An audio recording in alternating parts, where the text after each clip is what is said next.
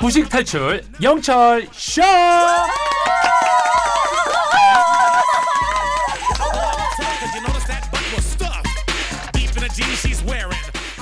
우리 모두가 무식을 탈출하는 그날 폐지될 곧담 코너죠. 매주 목요일은 스타 강사 김잔마 쌤과 문학 여행을 떠납니다. 박혜진님이 아들이 학교에서 문예상을 받았어요. 초등학생인데 시를 써서 상 받은 적이 있거든요. 젠마 쌤도 어릴 때부터 시를 좋아하고 글도 잘 쓰셨나요? 젠마 쌤에게 물어보죠. 김젠마 쌤, 어서 오세요. 네네보홈 마헤오노 NS대 가르치는 마법의 혓바닥 국어 강사 김재마입니다. 안녕하세요.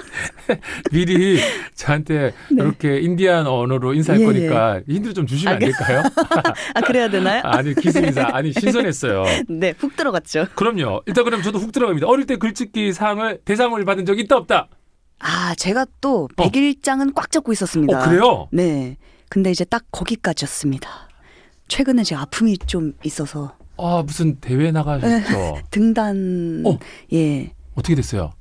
눈물 좀 닦고 가실게요. 네네 알겠습니다. 오늘 박희진님 좀 괜한 질문에서 어- 어린 시절 얘기하려고 했는데 지금 또 최근에 또 이제 등단 도전을 하셨다가 또 내년이 있으니까요. 그럼요. 올해 또 있습니다. 아 우리 또 있군요. 네. 아 좋습니다, 좋습니다. 그럼 어쨌든 어쨌든 어릴 때는 상을 안 받은 거네요. 아니요. 어릴 때 받아봤죠. 아, 그랬군요. 네, 제가 초등학교 1학년 때 처음 받았던 상이 글쓰기상. 아, 그래서 결국 또 국어를 좋아하고 시를 좋아하고 지금 그런가 그렇습니다. 봅니다. 자, 그러면 우리 아, 인기 쌤, 국어 쌤, 쌤과 함께 문학 여행을 떠날 텐데 오늘 어떤 주제로 떠나보는 거예요? 네, 먼저 퀴즈.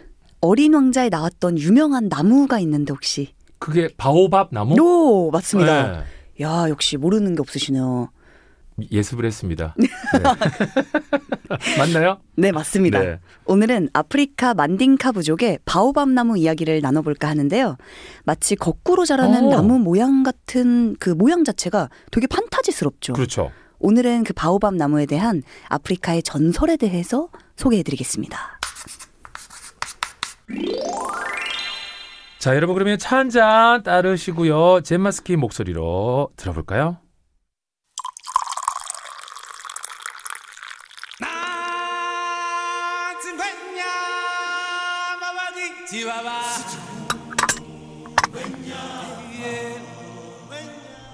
바오밥 나무 이야기. 아주 멀고 넓은 땅에 신들은 사랑스러운 나무를 만들었습니다. 그 나무의 이름은 바로 바오밥이었고 아름다움은 그 나무의 사냥감이었습니다. 동물들은 모두 바오밥을 부러워했습니다. 바오밥은 우쭐해져서 자신의 큰 키를 자랑했고 그만 아름다움에 눈이 멀어버렸습니다. 신들은 너무 화가 나서 바오밥 나무를 뿌리채 뽑고 거꾸로 뒤집어 버렸습니다. 결국 바오밥 나무는 뿌리는 공중에 가지는 땅에 닿게 되었습니다. 그제서야 바오밥은 신의 위험에 고개를 숙였습니다. 이를 본 신들은 약속했습니다. 바오밥 나무가 여전히 밝게 빛날 거라고 말이죠. 그래서 다시 바오밥 나무는 뿌리를 높이 뻗으며 강인하게 자랐습니다. than can ever be seen, more to do than can ever be done. 야 마치 진짜 라- 아프리카로 떠난 것처럼 네, 느낌이. 어, 막 라이언 킹의 예. 무대가 연상이 되면서 야 집에 왔냐 강아지 이름은 치와와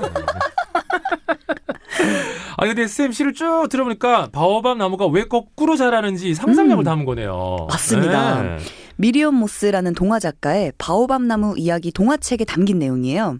아프리카의 바오밥 나무 전설을 옛날 이야기처럼 흥미롭게 담아냈는데 여러 세대를 거쳐 널리 전해 내려오고 있는 아프리카의 전설 내용이기도 합니다. 뭔가 좀 교훈적이면서도 음. 메시지도 전해지는 것 같은데요 그죠? 네. 맞아요. 오늘 저기 프로이트 한번 갑니다. 오 긴장하세요.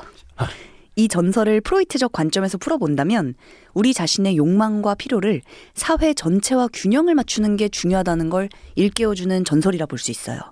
자신의 자아를 인식하고 이를 잘 가꾸기 위해 노력해야 하지만 다른 사람의 필요와 욕구도 같이 생각해야 한다는 겸손, 음. 공감, 자기 인식 이런 것들이 균형을 이루어야 한다는 교훈을 주고 있다고 볼 수 있습니다. 네. 동화적 상상력으로 잘 담아내고 있죠.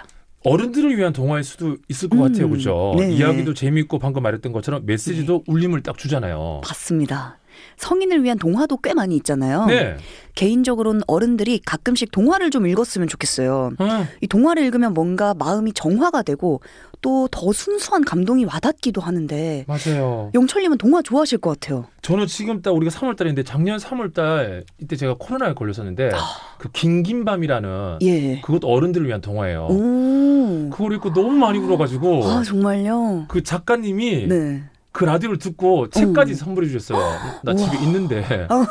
근데 그 작가님이 아버님이 또 이 라디오를 듣는데요. 와. 그렇게 이렇게 고리를 타고. 야 역시 근데 제가 사실 너무 좋았던 게 네. 그 어른들 위한 동화를 읽고 울었다는 포인트. 음. 그냥 이렇게 매, 메말라서 음, 뭐야 그냥 어른들 위한 거네가 아니라 음. 펑펑 울었어요. 아직까지 그 말랑말랑한 감정이 네. 역시 있으시네요. 긴긴 밤 여러분 추천합니다. 한번 네. 읽어보겠습니다. 네. 동화를 좋아하는 사람들의 마음은 한켠에 늘 순수함을 품고 사는 것 같아요. 네. 복잡한 세상을 살면서 마음에 그런 순수한 틈새를 만들어주는 게 되게 좋은 것 같습니다. 어 진짜 1년 동안 또 안 읽었는데 다시 또 음. 동화책을 꺼내야 된다는 생각이 드는데 좀 전에 프로티 얘기 살짝 나왔잖아요. 예. 이게 정신 분석학적으로도 동화를 읽는 게 네. 좋은 작용을 하나요? 아, 한 번만 더 약간 어려운 분 한번 가볼게요. 네. 어, 락강이라는 약간 유명한 분이 계신데, 아, 락강이 락강 아니에요? 락강 약간 바, 발음이 락강 약간 있어 보이게 락강, 락강. 락강. 락강의 정신분석학적 관점에서 볼 때 바오밥 나무 이야기와 같은 동화와 시를 읽는 게 현대인의 정신에 큰 도움이 될 수 있다고 합니다. 세상 안에서 우리의 위치를 이해하는 데 도움이 되고 음. 우리 자신의 욕망과 두려움도 탐구할 수 있게 해주고 아주 긍정적인 카타르시스도 체험하게 해줘요. 그 눈물을 펑펑 흘렸다는 게 그런 의미에서도 연결되는 것 같습니다. 그러네요. 오늘은 바오밥 나무 이야기로 내 안에 있는 자부심과 겸손 그리고 서로에 대한 존중 이런 것들을 순수하게 한번 느껴보는 시간을 나누고 싶어서 전해드렸습니다. 네, 봄이 왔습니다, 여러분. 이 봄에 뭐 사실 계절은 상관없죠, 그죠? 네. 아, 책은 늘 함께하면 좋은데 음. 동화 아니면 시 하나 골라서 음. 어, 3월에 가기 전에 꼭 한번 어, 탐독하시기 네, 바라겠습니다. 봄이 온 느낌이 확 올 것 같아요. 그렇네요. 자, 그럼 오늘도 마무리하면서 퀴즈 내주셔야죠. 오늘은 아프리카 전설이 담긴 나무 이야기 전해드렸는데요. 어린 왕자에도 등장하는 이 나무는 어떤 나무일까요? 보기 나갑니다. 1번 바오밥 나무, 2번 가시 나무. 내 속에 내가 너무도 많잖아. 너무 많아. 정말 감미로워서 깜짝 놀랐어요. 그, 아니 근데 예. 네, 가시나무 딱 하는데 이제 서로 호흡이 잘 맞으니까 에코를 넣어주는 거야. reverb가 들었는데 내 속에 그걸 어떻게 살려야 되지 이거? 너무 감미로웠는데 반전. 그렇습니다. 샵1077 짧은 문자 50원 긴 문자 100원 고릴라 무료입니다. 지금까지 스타 강사 김젬마 쌤이었습니다. 고맙습니다. 감사합니다.